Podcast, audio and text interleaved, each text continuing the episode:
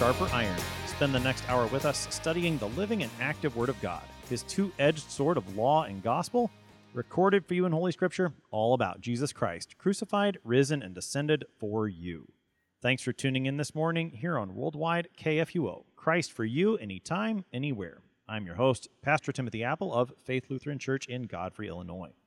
Thank you to the generous underwriters of Sharper Iron, the Lutheran Church Extension Fund, where your investments help support the work of the Lutheran Church Missouri Synod. Visit lcef.org for more information. And Luther Classical College, a college for Lutherans by Lutherans, opening in fall 2025. Learn more at lutherclassical.org. On this Monday, October 2nd, we are starting a new series on Sharper Iron. It is called The New Covenant in Christ. During this series, we will be studying the book of Hebrews. Now, if you've been listening to Sharper Iron recently, you know that we've just finished a journey through the book of Leviticus. And maybe you're wondering why we're flipping almost cover to cover in the Bible, from the third book all the way to the 58th book. As we read the book of Hebrews together, I think that progression will become clear, as the author of Hebrews leads us to hear the voice of God speaking to us still today. As God once called out to Moses in the book of Leviticus, so God still speaks to us now through his Son, Jesus Christ, the fulfillment not only of Leviticus, but of everything God spoke through the prophets. Today's episode will introduce the book of Hebrews as a whole and study the first text, Hebrews 1, verses 1 to 4. To help us sharpen our faith in Christ as we study God's Word today, we have with us the Reverend Dr. John Kleinig. Dr. Kleinig is Professor Emeritus of Australian Lutheran College in Adelaide, South Australia, he is also the author of the commentary on the book of Hebrews in the Concordia Commentary series from Concordia Pub- Publishing House. Dr. Kleinig, welcome to Sharper Iron. It's wonderful to be with you.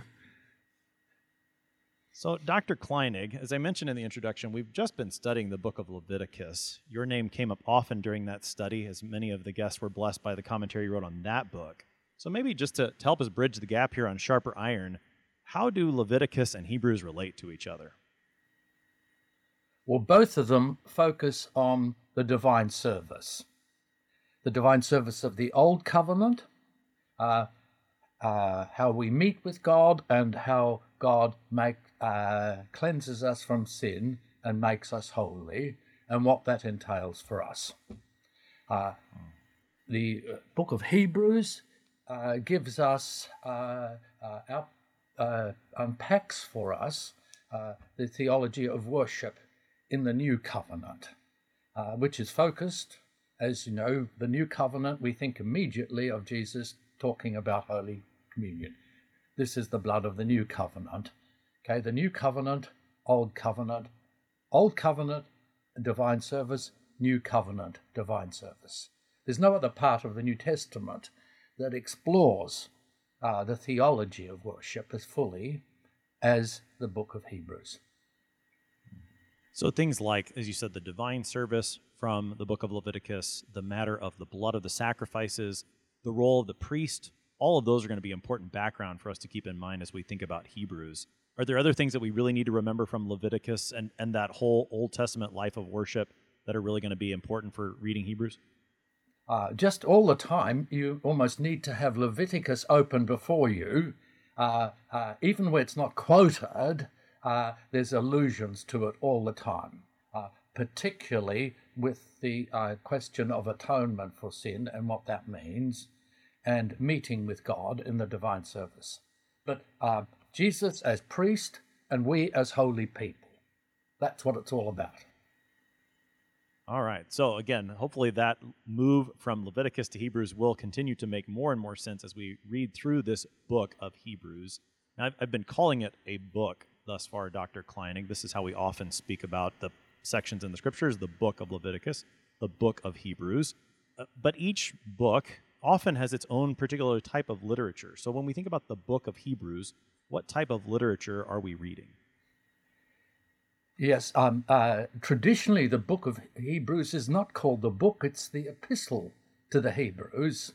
Um, now, um, it is uh, epistle means letter, so it's letter to the Hebrews, but it's not a letter in its form.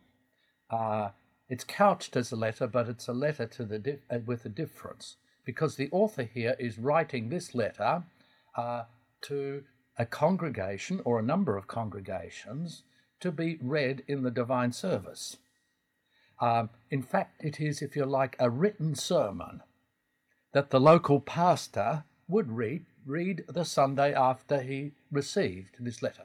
So it is a written sermon to be read uh, in a particular congregation or a number of congregations. It can be a circular letter uh, uh, in the divine service. So it takes the place of the sermon, or in fact, it is the sermon for the Sunday. And that comes out So- quite Keep going. Yes, it comes out quite clearly uh, in chapter 13, verse 22, at the end, where the author says, uh, talk, talks about him having written a word of exhortation or a word of encouragement. I appeal to you, brothers, bear with me, uh, bear with my word of exhortation, word of encouragement. Now, um, uh, encouragement, exhortation, um, that uh, uh, the words that lie behind there refer to a particular style of preaching. Uh, not so much, uh, no, uh, exegetical, expository preaching, uh, but a pastoral preaching. So you have uh, um, the term encouragement, exhortation used as to refer to that kind of teaching, preaching. It's a word of encouragement. It's pastoral preaching. So, as you said, it's a particular type of preaching. So, it, it is a sermon, although perhaps it may not sound exactly like the sermon that you hear on a Sunday morning, say in an American or even an Australian pulpit. But with a sermon, at least as I know sermons, there's usually a text. So, is there a sermon text that the author has in mind in this in this sermon? Well, when you read it, it superficially, there's many texts because I don't know any book of the New Testament that quotes so much scripture. Not only quoting it, but alluding to it. Um, uh, I've never added them all up because it's hard to know where, where, where it ends and where it begins. Uh, Right. But uh, uh, in uh, no, uh, it's a letter to uh, to the Hebrews. It's addressed to Jewish Christian uh, congregation, and uh, it's uh, these people obviously come out of the synagogue, and the synagogue has influenced the way they do worship. And typically in the synagogue, um, even to some extent the present day, there are three readings. There's a reading from the law, the Pentateuch. There's a reading from the prophets. Uh, and then you have a reading from the writings, um, uh, most particularly the Psalms. And uh, uh, scholars have proposed, and I go along with it, there are three basic readings for this Sunday. First of all, there's the story of Melchizedek um, meeting with Abraham in Genesis 14. Then you have Jeremiah's prophecy of a new covenant for the forgiveness of sins. And then you have um, a psalm. Now, there's two psalms that you could say are, are very, very prominent. Uh, I think the basic psalm is Psalm 2, which is a, cor- uh, an, an coronation psalm. The, it was used at the coronation of Jewish kings and therefore is, and also messianic, referring to the coronation of Jesus as king. Or Psalm 110, which is an enthronement psalm. So it was used at the enthronement of, of a king, um, but it uh, refers then to Melchizedek, who's both priest and king, and it's prophetic in that it, it uh, prophesies a, a, king with a difference, a king who's also a priest. So those are the three basic texts. And if you have them before you, you can say, okay, here this refers to uh, uh, uh, uh, the story of Melchizedek. This refers to the New Covenant prophecy. This refers to Psalm 2 or Psalm 110. So, with those three texts in mind, and as you said, also all the other numerous quotations and allusions that are found throughout this sermon, how how does he tie them together? I know that's a really big question, but maybe just by way of summary, how does how does he tie those sermon texts all together? What's the what's the theme? Ah, yes, the theme is uh, uh, uh, God speaking. And that's brought up right in the front. Um, now, unlike a many um, modern preachers and bad preachers who want you to listen to them and uh, uh, uh, put themselves and their personality uh, before people and want uh, people to be drawn to them, the author of the Hebrews uh, steps aside and basically focuses on getting people to listen to the voice of God. The voice of God in the Old Testament, and then the voice of Jesus in the New Testament, and also the voice of the Holy Spirit. And so you get a, a, um, uh, a very interesting way that he quotes Scripture. He doesn't say, it's written. He says, God says, the Son says, the Spirit says. And notice the present tense there. This is what God, Father, Son, and Holy Spirit are saying to you, are saying to the church, here and now, in this service. And we can see that it it's, has that liturgical setting by the very end of the letter with its benediction and its greeting Grace be with you all. And we know from elsewhere in the uh, uh, outside the scriptures, the New Testament, that that was the beginning and the lead into the communion service. Uh, now we have the Lord be with you. Um, that's a variant. Grace be with you. The grace of Jesus be with you, and be with you now uh, in the in Holy Communion you, you mentioned that the author steps aside so that those listening to this sermon would not hear him, but rather hear the voice of God speaking at that moment to them through the divine service. In terms of the author, which is the term you and I have both kept using, stepping aside, yes. he doesn't actually name himself within the letter. And this is a I'm sure you you know better than most that much ink has been spilled on this matter of the author of Hebrews can you just give us a, a brief introduction to those contours? I don't think we're going to solve it here today. No.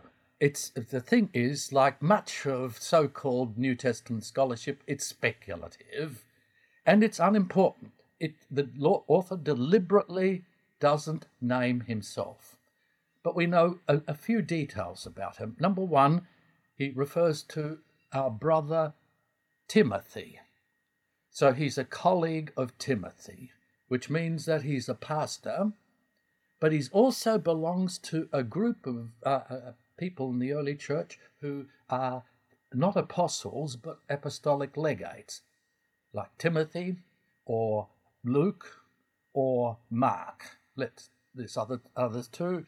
There's Silas, there's Barnabas. Uh, they are apostolic legates. They work together with the apostles uh, we know he's a teacher, a preacher. Um, I won't argue for that. He uses the ministerial we that he's he doesn't think of himself as a pastor by himself, but he's part of the uh, ministry, uh, the ministerial body. So he uses the inclusive we when he talks about himself and Timothy. We, if you like, we pastors, we uh, uh, leaders of the church, uh, we teachers, uh, he only mentions himself at the very end of the letter, where he uses the I for the first time um, in referring to his plans to come uh, back to the congregation he addresses. He's obviously their pastor, and for some reason is no longer with them. We can speculate why that is the case. Uh, now, just quite quickly, uh, who is he? Well, uh, the list is as long as my arm and longer. uh, the uh, some in the early church it said he, uh, uh, people said it was Paul, but there's so much. The language isn't Pauline. Um, the Greek's different. it's it's Now, anybody who reads it closely and knows that Paul well knows that this is not the voice of Paul. We each have our distinctive voice and language. It could have been Paul, so I'm not going to be dogmatic. But uh, sure. the two best candidates are Clement, who was uh, a co worker with Paul, he's mentioned in Philippians, and who wrote a very, very interesting and far too little known uh, two letters from, he was the Bishop of Rome later uh, at, uh, uh from uh, 88 to 97 BC, and he wrote two letters to a rather conflicted congregation in uh, Corinth. Um, so Clement, he seems to allude, there's, there's many, many parts of his two letters that uh, echo um, what's in uh, Hebrews. So he's my, if I'd uh, opt for somebody speculative, I'd say it's him. The other possibility, and I won't go into the reasons why, is Luke. But look, it could have been Barnabas or Apollos or uh, Silas or who knows whom, but he'd have to be he'd have to be Jewish. Now, there's something uh, i know my Hebrew. Uh, he's uh, uh, and I know that he thinks not just like a Jew, but he, he he's familiar with um, uh, the whole of God's people, the uh, Jewish people. Hmm. It, and, and I think the way that you describe the theme of the letter, as we will see about God speaking and the author stepping aside, then the fact that he doesn't name himself is is part of the point. I'm reminded a little bit of when we studied the Gospel of John, and and although we're, we're I think a lot more certain that that's John, he yes. never refers to himself by name within the no. Gospel. He calls himself the one whom Jesus loved. That's that's enough for you to know about him. He's that's the one who Jesus loved. He wants you to believe in Jesus as the Son of God. So similarly, it would make perfect sense for the author, whomever he may be. He doesn't want you to know who he is. He wants you to hear God speaking instead. I think that's a, a great thing to, to keep in mind. Yeah, there's no personality cult here. Yeah, that's right. That's right. Okay, so all right, so that's that's information about the author. You've mentioned a few things with the author being very knowledgeable in terms of, of Hebrew, the Old Testament, and I think you've said a few things about his potential congregation. Then, what do what do we know about them? Well, uh, uh, he uh, all the all the information uh, that we can gather, and the most concrete is that he talks, he says, those who are from Italy greet you. Uh, so uh, uh, people who come from Italy are with him wherever he's writing from, and uh, uh, they know the people there in the letter, and they send their greetings. So it's most likely he's writing to Christians in Rome and we know from the end of Paul's letter to the Romans that there wasn't one congregation, but there were many congregations in Rome, house churches.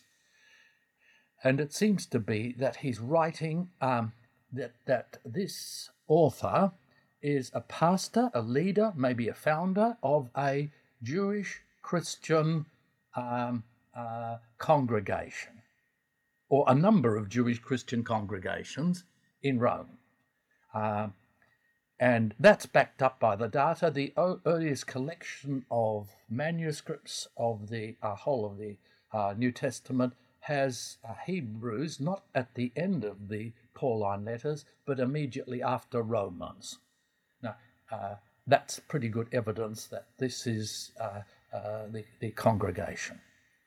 it's Jewish Christian.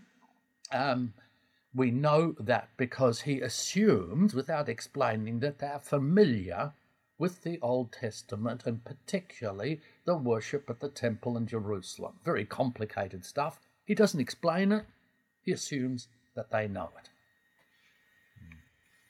Now, with, with this sermon, again, thinking about it as a sermon, we've talked about the matter that there are texts throughout. What about the way that it's arranged? You know, most pastors when they preach today have a, a process in mind. They want to take you from one place to another, and they've got a variety of steps that they use. How is this sermon arranged? Yes, um, uh, it's arranged in a very complicated way. this man's a very, very sophisticated writer and speaker, very demanding. If I preach this sermon uh, anywhere in Australia, uh, uh, you know, people would switch off fairly soon because it's so demanding. Not because it's not interesting, uh, but because it's so demanding. But uh, uh, uh, it has a very complex structure. It has an introduction, chapter 1, verse 1. You have its theme. Um, in many and very long ago, God spoke to our fathers by the prophets. He's spoken to us through the Son. We'll have a closer look at that in a moment. And then the whole of uh, the first chapter, leading up to chapter 2, uh, verse 4. But the climax of the introduction is 2, verse 1. Therefore, we must pay closer attention to what we've heard, lest we drift away from it. Now he's using the inclusive we. You, I, as your pastor, uh, you as the congregate, uh, as my people, we need to pay even closer attention so that we don't drift away, not fall away, but drift away from uh, God, Jesus, and we lose everything that's been given to us. So you have an introduction, and then at the end of the letter, you have a conclusion, um, a liturgical conclusion. And then between that, you have a very complex pattern of exposition of various texts, and you can always pick what the text is, um, uh, uh, uh, unpacking the text, and then uh, uh, its application in exhortation. Now, there are two kinds of exhortation encouragement pastoral applications, we can call it. There's pastoral applications. Uh, one kind of pastoral application is where he uh, addresses the congregation, you plural, with imperatives. Um, so, for example, the first instruction is, Therefore, holy brothers, this is chapter 3, verse 1, you who share in a heavenly calling, consider Jesus, the apostle and high priest of our confession. So it's it's it's it's a direct imperative, a direct appeal, um, and here it is, uh, not just to to listen to the Old Testament, and there's no New Testament uh, that we know yet, uh, but he says, okay, listen to, consider, keep your eyes on Jesus. Okay, that's the one application, the using the uh, instructions that he gives to the people. The other one, uh, kind of uh, exhortation, actually structures the letter. And uh, if you're going to look at it a whole, you need to pay attention to them. There are 12, uh, uh, uh, let, 12 inclusive hortatory appeals where he jumps out and he says, Let us this, let us this, let us this, 12 times. Now, they govern the uh, whole uh, sermon. A lot of pastors do that at the end of the sermon. Now, let's therefore do this, or uh, let's remember this. So you get that let us, uh, where the pastor stands together with these people and, and uh, uh, has the pastoral application. Now, there's a kind of very careful sequence here which governs the whole of the letter. Uh, first of all, in 4 verse 1, he says, uh, it says that we've got to be careful um, uh, for fear of missing out on entry into God's time and place of rest. Third commandment, Sabbath. Um, then uh, uh, la- later on, uh, we need to, 4 verse 11, uh, let's strive to enter God's place of rest. 4 verse 14, let's hold fast to our confession of faith.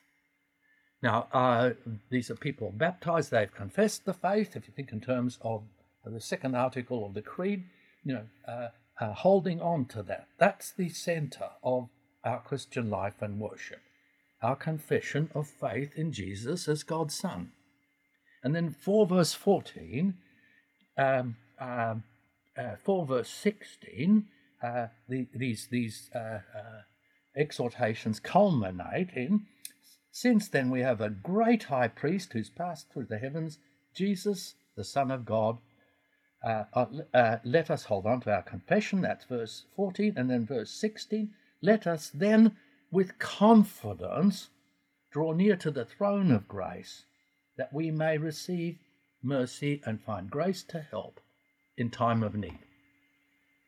Now, here you get the central concern of uh, the author, the preacher. Okay, uh, let us do what? Let us draw near to the presence of God the Father and Jesus to receive grace and mercy. So, uh, worship has to do with receiving God's grace, God's mercy uh, for ourselves and others. Then, uh, in chapter 6, verse 1, he talks about uh, leaving behind elementary teaching and uh, proceeding to more advanced teaching. Now, elementary teaching, if you say Luther, small catechism, let's get to the large catechism. Uh, and the uh, more mature teaching has to do with understanding um, what God gives to us in the divine service. So it is liturgical, if you like, in that sense. It has to do with the gifts of God to us in word and sacrament. Uh, then there's a big gap. That's number five. Uh, uh, number uh, then the sixth exhortation is in 10 verse 20 let us draw near to god with a true heart in the full assurance of faith.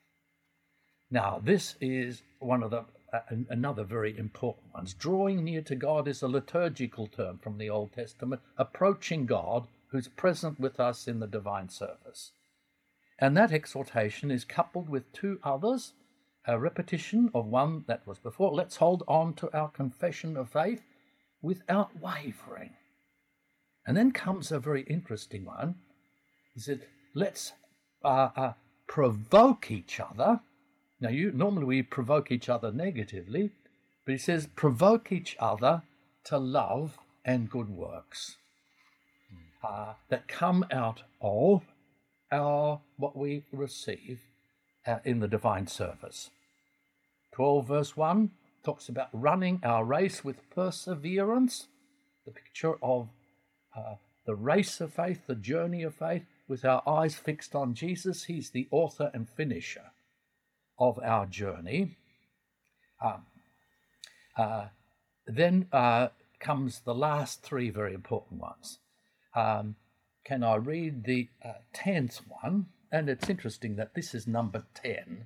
It's very, very important. Maybe Dr. Kleinig, before before you go there, since that is the most important one, let's go ahead and take our break so we can give that full attention on the other side. All right? Okay. okay. So, so you're listening to Sharper Iron here on KFUO. We're talking to Pastor to Dr. John Kleinig this morning. We'll be right back. Please stick around.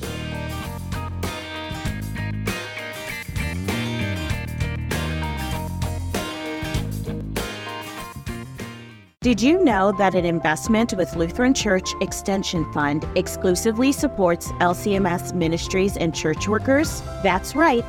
LCEF ensures LCMS churches, schools, and organizations have access to the financial resources they need to sustain, strengthen, and start ministry work. In other words, you can feel good investing with LCEF because we share your Lutheran values and love for the church. Learn more at lcef.org.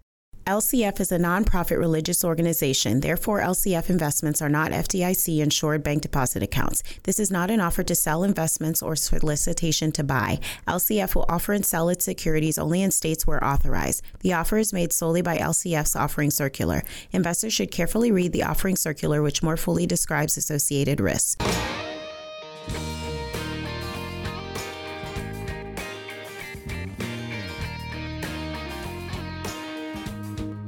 Welcome back to Sharper Iron. It is Monday, October 2nd. We're studying Hebrews chapter 1, verses 1 to 4 with the Reverend Dr. John Kleinig. He is Professor Emeritus of Australian Lutheran College in Adelaide, South Australia.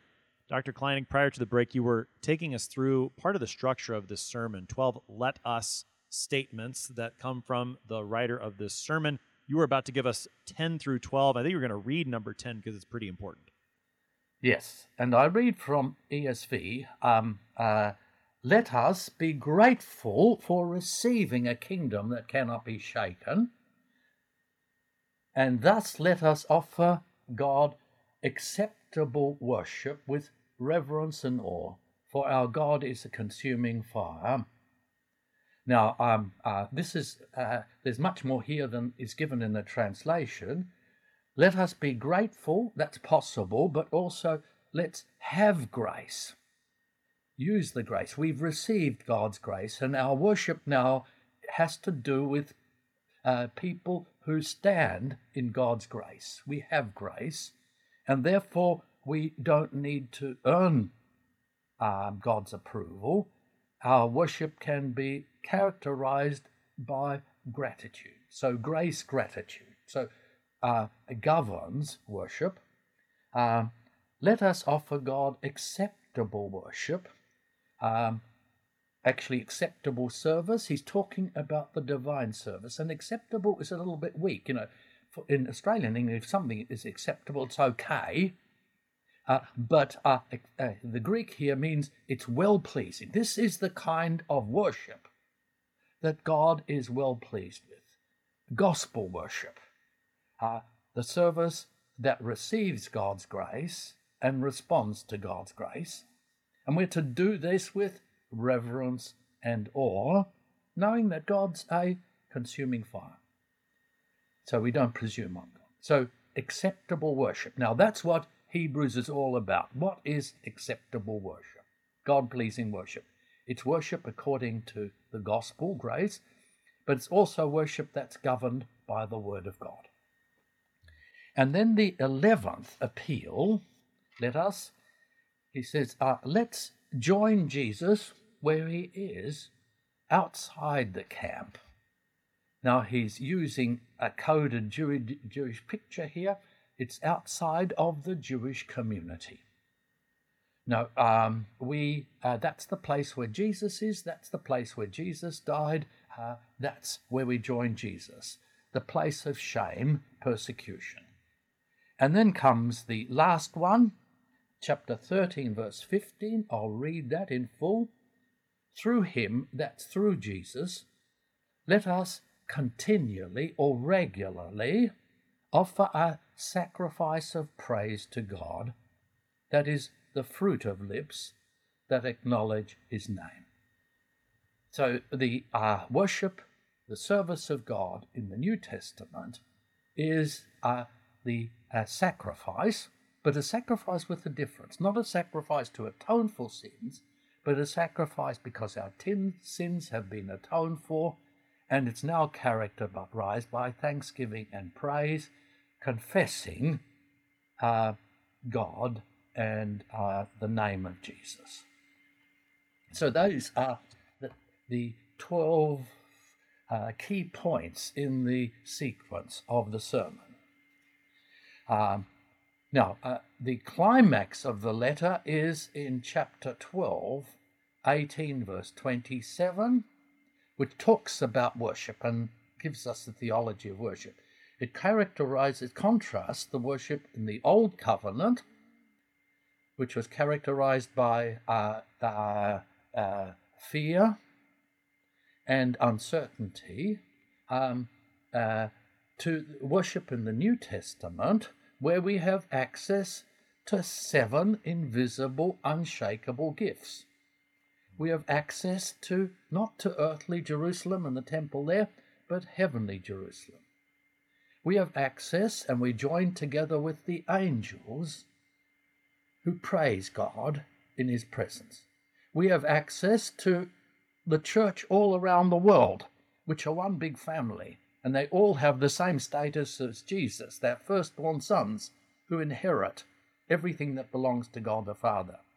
We have access to God the judge, but He's a judge with a difference. He doesn't condemn us, but he justifies us. He forgives us. Very interestingly, we have access to the spirits of the righteous made perfect. That's the people who've died and gone before us, are there with us, and we have access to them in the divine service. But most importantly, worship, uh, the divine service has to do with the presence of Jesus as the mediator between God and us, and God, uh, us and God. He is the mediator of the new covenant and his mediation focuses on the bloodful sprinkling that speaks a better word than the blood of Abel. So it's the blood that speaks pardon, forgiveness, justification, cleansing, holiness. And the speaking blood that we have refers to Holy Communion. Hmm. It's very helpful, Dr. Kleinig, to look at the structure, the introduction, the conclusion, the various ways that he goes between exposition and exhortation, particularly these matters of exhortation where he says, do this and also let us. So, something to pay attention for as we go through this entire sermon to notice these structural markers and to see the way that this masterful sermon still invites us to hear the voice of Jesus speaking to us through the word. With that in mind, let's take a look at the opening text. So, again, we are looking at Hebrews chapter 1, verses 1 to 4. I'm also reading from the English Standard Version. Long ago, at many times and in many ways, God spoke to our fathers by the prophets. But in these last days, he has spoken to us by his Son, whom he appointed the heir of all things, through whom also he created the world. He is the radiance of the glory of God, and the exact imprint of his nature, and he upholds the universe by the word of his power. After making purification for sins, he sat down at the right hand of the Majesty on high, having become as much superior to angels as the name he has inherited is more excellent than theirs. That's the text for today Hebrews 1, verses 1 to 4. Right, Dr. Kleinig, as you said, the author doesn't want the attention drawn to himself. He wants the he wants the attention drawn to God as the one speaking, and that's where he introduces here in the first two verses take us into the, the way that we see God speaking, the way that He d- invites us to hear God speaking now. Yes, it's not just God speaking, but God speaking to our fathers and us. So this is not a, a cold analysis, this is personal. Okay? Uh, God spoke to our fathers and he speaks to us now. Okay, that's the focus. Uh, there's two ways that God speaks and reveals himself to his people. In the Old Testament, the Old Covenant, beginning with Noah, let's say, or Abraham, he speaks uh, through his prophets. Now, prophets are his spokesmen. They speak the word of God. They hear what God says, and they say, Thus says the Lord. And there's no uniformity of this in this because in many different circumstances God speaks differently in different ways. Uh, uh, the prophets receive the word of God in many different ways. I won't go into that. There's many. There's a multiplicity of God speaking, uh, but God speaks, if you like, indirectly rather than directly through the mediation of His prophets. Now, those prophets all point to and prepare us for the great prophet, the great apostle, the great spokesman, uh, uh, Jesus, who doesn't just uh, uh, speak on behalf of God, but he speaks with the very voice of God. So, in these last days, at the end of the world, he has spoken.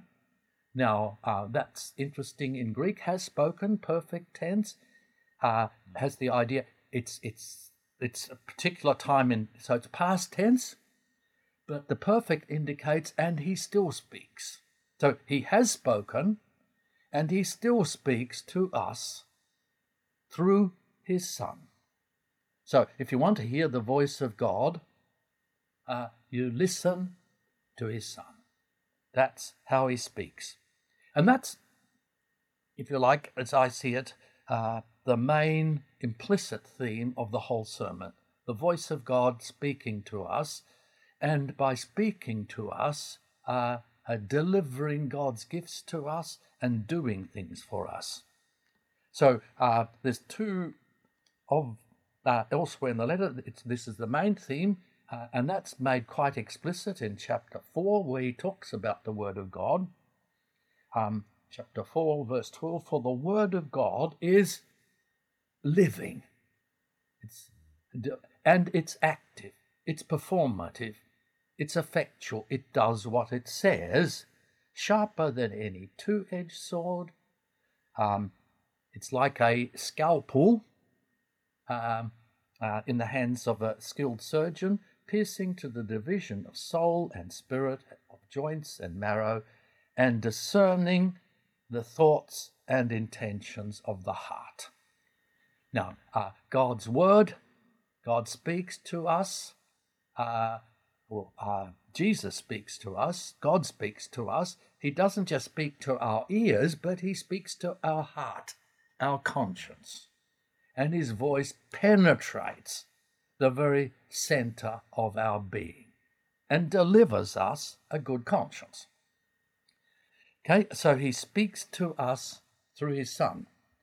And so the uh, uh, the letter, if you like, culminates, that sermon culminates with the appeal uh, in chapter uh, 12, where he's speaking about, you know, we've come to Mount Zion, and he says, See that you do not refuse him who is speaking to you from heaven to earth. So, uh, Jesus in the new covenant, in the divine service, speaks to us from heaven to earth.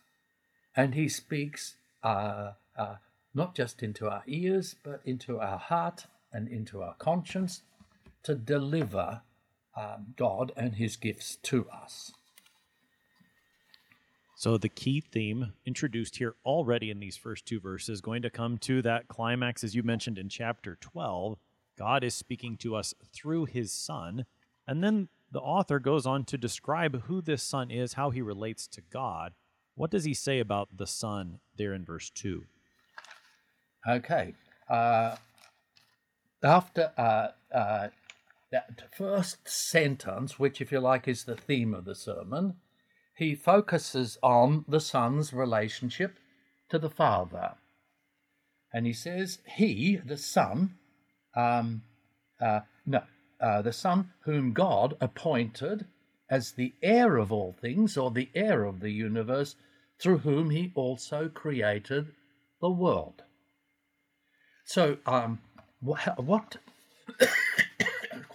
qualifies the Son to speak with the voice of God to us? On the one hand, he is the heir of his heavenly Father. He's Son, but he's also heir the Father has given him everything. This is allusion to Psalm 2, um, where uh, uh, at the, um, the coronation of uh, Jesus, uh, this, this, the Father, uh, God delivers everything to the King. So he's the heir of all things, the heir of the world. And uh, the Son is the heir. Everything that belongs to the Father belongs to him. And he then uh, is able, therefore, to deliver his heritage, what he has from the Father, he delivers to us, and we are co heirs with him. We are heirs of the salvation that he has given to us. He becomes a human being to deliver the heritage, the inheritance that he has from the Father. The new covenant uh, in his last will and testament, Holy Communion. And uh, the second, quali- if you like, uh, the uh, second qualification for him to uh, be God's spokesman is that he, uh, God used him to create the world. So God created the whole universe. Everything that is was created by the Father through the Son. Uh, uh, so the Son is the co creator, God's agent in creation. Uh, he comes then to the world, not as it's uh, somebody alien to it, but as its creator and as its owner, as the one who uh, uh, to whom the world belongs. So the whole world, uh, uh, he's received the whole universe as his inheritance from his father. I appreciate you bringing up some language of, of the incarnation and, and Christ coming into the world. At least in, in the lectionary that we use here, Hebrews chapter 1 is often a text that is heard on Christmas Day, on the, on the nativity of our Lord. And those, those connections are, are really strong that you're bringing out there. Yes, and you can see that quite explicitly in chapter 2 of Hebrews. You know, the incarnation, him uh, Yeah. uh, taking on human form, and his then uh, revealing the Father to us and revealing the gifts of the Father to us here on earth. Now, Dr. Kleinig, we're, we're running short on time, which always happens on, on Sharper Iron, especially when, when I get the chance to talk to, to someone who's studied the book as, as much as you have with the book of Hebrews. And so we've got about eight minutes here. And thinking about the rest of this text, and especially the nature of this being a sermon, uh, one of the things that, that comes up in these verses that maybe is sometimes hard for us to appreciate when we're simply hearing them read to us is some of the imagery that the, the preacher wants us to have in our minds. A good preacher often uses images and puts a picture in our minds. So, looking at, at verses 3 and 4, particularly with the language as the ESV translates it, that the Son is the radiance of the glory of God and the exact imprint of his nature, and he upholds the universe. Can you help us to see the, the images that we should have in our mind from this part of the sermon? Uh, the first picture, uh, uh, then, uh, uh, okay, the, the, the overarching picture here is of the enthronement of Jesus. The man Jesus, or the God man Jesus, at the right hand side of his Father, which means that he is equal with his Father. Uh, he reigns with his Father. He is reigns as priest and king, like Melchizedek. He doesn't just reign as king together with his father, but he reigns as our high priest. So he's God's representative to us, king, and priest, he is our representative to God. He represents us. And he is there uh, at the throne in the presence of God, the heavenly presence of God, together with his Father. So that's the first picture, or there's two pictures there of enthronement at the Father's right hand side. Now, uh, in the ancient world, uh, uh, the king's heir, his pri- who was also his prime minister, always sat at his right hand side. And in fact, in practical terms, he was the one who did most of the work of ruling. He is the right hand uh, um, uh, man of the, the king. So that's the first picture. So, and uh, uh, Jesus is there as uh, uh, God's right hand man, as priest and king. He sits in the heavenly realm together with uh, God the Father. And uh, then what's qualified him for this work of his as priest and king together with his father is first of all who he is or what he is. He is the radiance, the brightness of the Father's glory. And he bears the very stamp, the imprint of his Father's being. So uh, just think in terms of the light of the sun. We don't see the sun, we see the radiance, the brightness of the sun. You can't look at the sun directly. We don't actually see the sun. We see the radiance, the brightness of the sun. In practical terms, there's no difference between, you can distinguish between the sun and its brightness, but you can't separate them. That's the picture here. Uh, is that uh, the, the Son shows us the Father. Uh, he doesn't show us the Father because he is he uh, uh, is the glory, the brightness, the light of the Father, and he bears the very stamp or imprint of his being. second picture here, or third picture. In the ancient world, uh, uh, oh, and, and, uh, all the letters that you gave and documents were were sealed with wax, and every person, instead of just having a ordinary ring, marriage ring like mine, had a signet ring.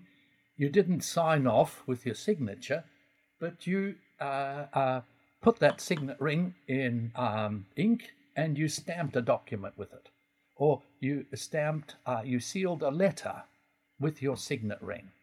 So, that, or uh, another picture, if you like, you have a coin, and that coin um, bears the picture of the king.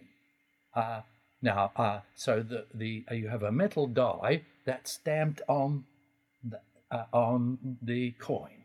That's the picture here. Jesus has is the exact uh, like. He's not the likeness. He bears the being of the Father. He shows us who the Father is. Um, he is the exact imprint of the Father's being. He's one in being with the Father.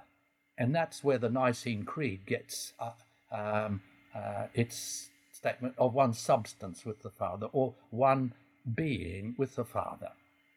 So uh, the Father and He are one in their being. Uh, now, the second thing is that uh, uh, as King, He sustains the universe with His powerful word.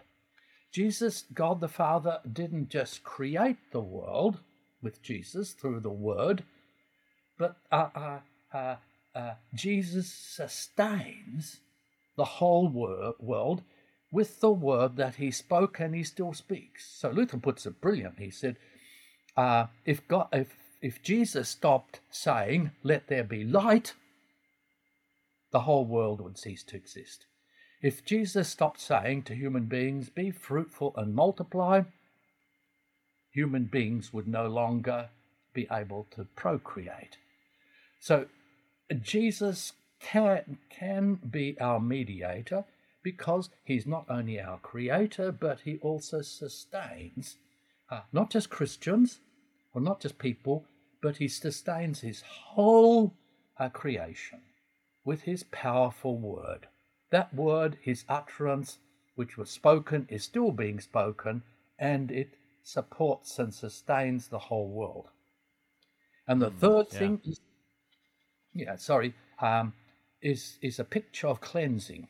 You know, the whole world fell into sin. It's dirty. It's polluted, and we know all about that as modern people. It's been polluted by human beings, not just physically, but uh, in every possible way, and, and including spiritually. Jesus, by his sacrificial death on the cross, uh, has made purification for the sins of the world that has polluted the whole universe from top to bottom. Uh, so, since Jesus is one in being in the Father, since he sustains the universe with his powerful word, and since most importantly, he's made atonement for sin, he can now uh, uh, reign as king together with God the Father. Not just as king, but also as priest. Because the most important thing is um, not his uh, power that he exerts, but the fact that he who cleansed, purified the world, now delivers to people in the world like us the purity that He won for us. Uh, he purifies us and He purifies our heart, our conscience, uh, so that we can stand together with Him in the presence of God the Father. That that is an absolutely beautiful statement of gospel that the writer of Hebrews is going to give to us and develop further as this sermon continues. We're unfortunately almost out of time, Dr. Kleinig, and we could plumb the depths of this text for so long. But as we conclude, with about a minute here, take us, and maybe this is a good way to, to wrap things up. The writer of the Hebrews says in verse 4 that the, the name that the Son has is superior to the angels. And that thought of being superior to the angels will come up in the next text that we study. But maybe to, to wrap things up for us this morning, what is this name that the Son has received? And that's the lead into the next part and to the rest of the letter. The name uh, that God has given to him is his own name, uh, the Lord Yahweh. Uh, so uh, uh, Jesus, the, he now is has the same name as his heavenly Father. So the Son gives him his name, the Lord. Now, in the Old Testament, uh, uh, priests wore the name of the Lord on their foreheads in the uh, tiara that they wore when they uh, it was part of their vestments. Holy to the Lord, holy to the Lord, holy to Yahweh. They bore the name of uh, God on their forehead, if you like. They represented God, and their bodies were temples of the uh, living God. Now, uh, so they were like God in that respect uh, as priests. Well, Jesus doesn't just wear the name of his Father on him, but he's been given the very name Lord. And through that, then, he gives us access to God the Father and to all the Father's blessings. So everything that we have, we have in the name of Jesus. Not just the name of Jesus, uh, that's the human name, or Jesus as Christ, that's a title representing his anointing as priest and king. Uh, not just as Son, he's always had the name Son, but the saving name of Jesus is Lord. Jesus is Lord. That's our confession of faith.